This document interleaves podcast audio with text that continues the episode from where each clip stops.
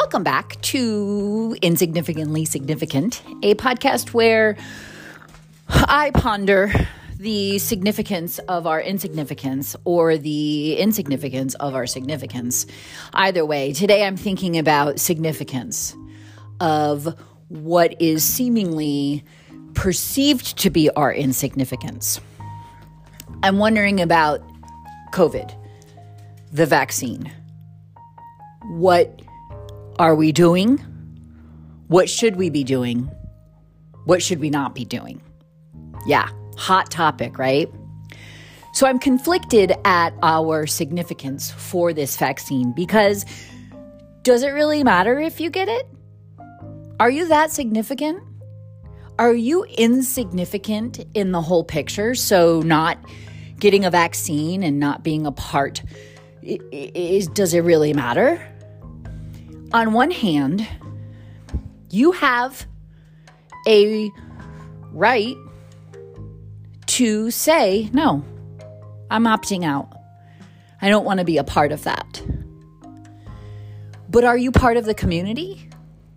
What is your significance in your community? Do you go to the store? Do you go to a job? Do you interact with people? Do you go to church? Do you frequent places where people indoors are walking around amongst you? Are you a part of that? Is that significant? Are you a significant part of that? Are you an insignificant part of that? So my question is, or my pondering is, yeah, I have the right to say, no, I don't want to get vaccinated. I don't want to put a small amount of a virus in my body so that my immune system can practice and get skilled and create memories of what that virus signature is so that if I do get exposed to it, my immune system's ready. I'm healthy, right? I'm healthy. I don't need to get the vaccine. You know what? Like, it's not going to benefit me. However, yes, and I was just, side note, training some teachers in California, and one of the teachers is a improv person, and he was teaching his students, instead of saying da da da da da, but yeah, but, okay, but he has instituted the yes and in his classroom. So I hear you. I hear that there is a movement of the vaccination does not benefit me. And I would say yes. And is this about you? What is the vaccine about? What is getting vaccinated just in general about, right? Like, we've got lots of vaccines. We've got HPV. We've got measles, mumps, rubella, whooping cough. We've got all these vaccines. Now, the tetanus is different, right? I can't spread tetanus to you. I can get tetanus from bacteria, but that is really an individual vaccine. Same with rabies, really. Like, I can't, if I come down with rabies, I'm not really going to spread it to someone else, especially not airborne through, sneezing, coughing, I suppose interchanging bodily fluids, right? Like, that's really, we're thinking about our infectious diseases.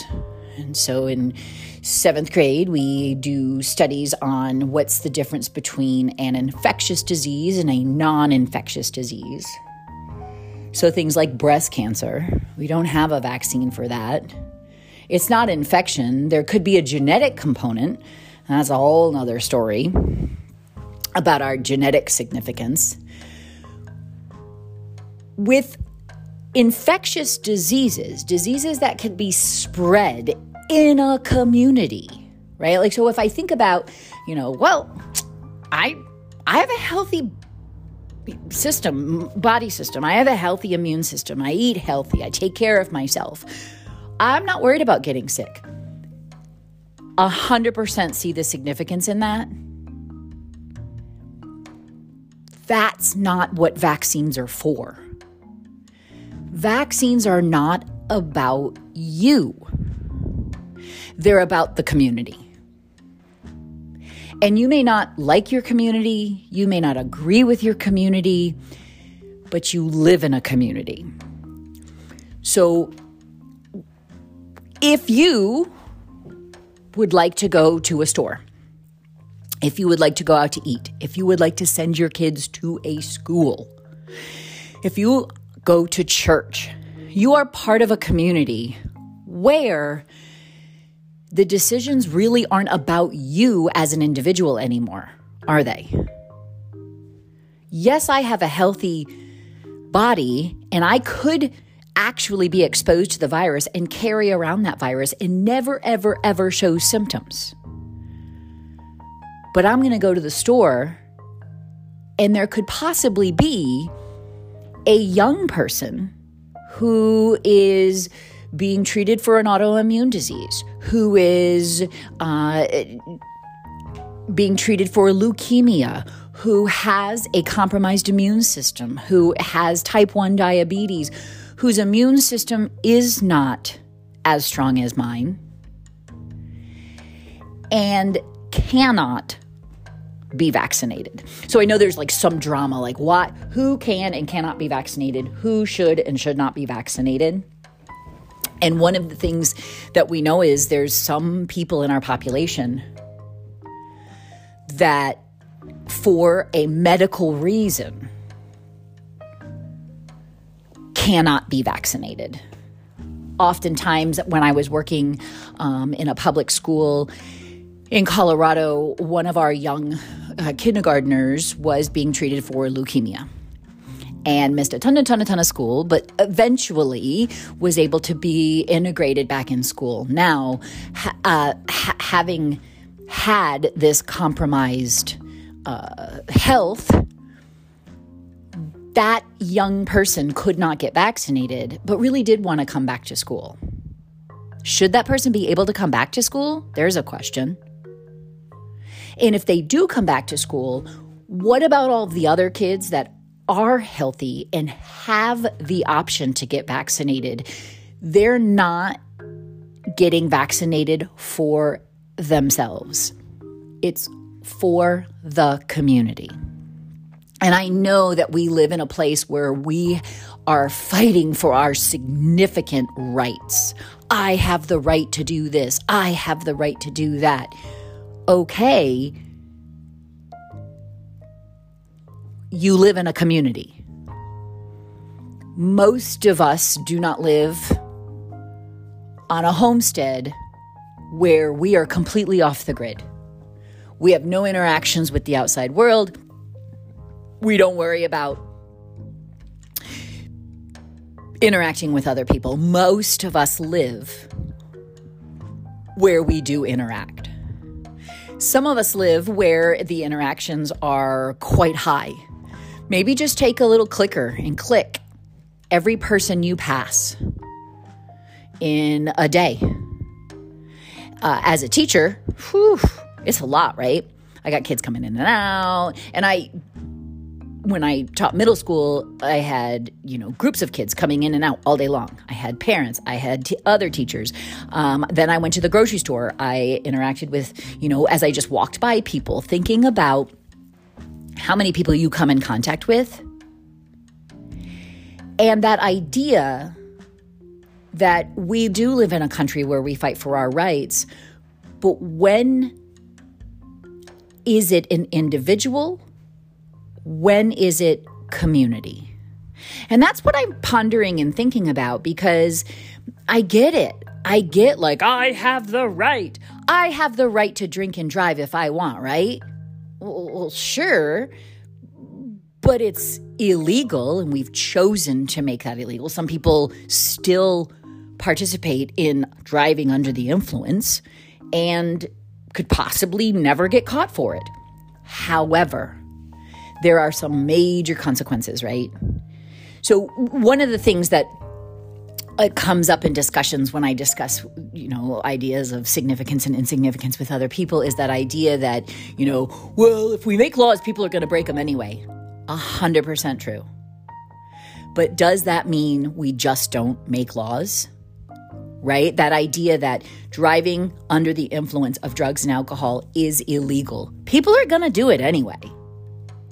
But does that mean we don't say, whatever, let's just, people are going to do it anyway, so let's just not. It kind of comes back and, another hot topic is guns and gun rights and blah, blah, blah, blah, blah. Do we need assault weapons? I have lots of insignificantly significant ideas around guns and why people have guns. But that idea that, if we create laws that require people to go through a process to purchase a weapon,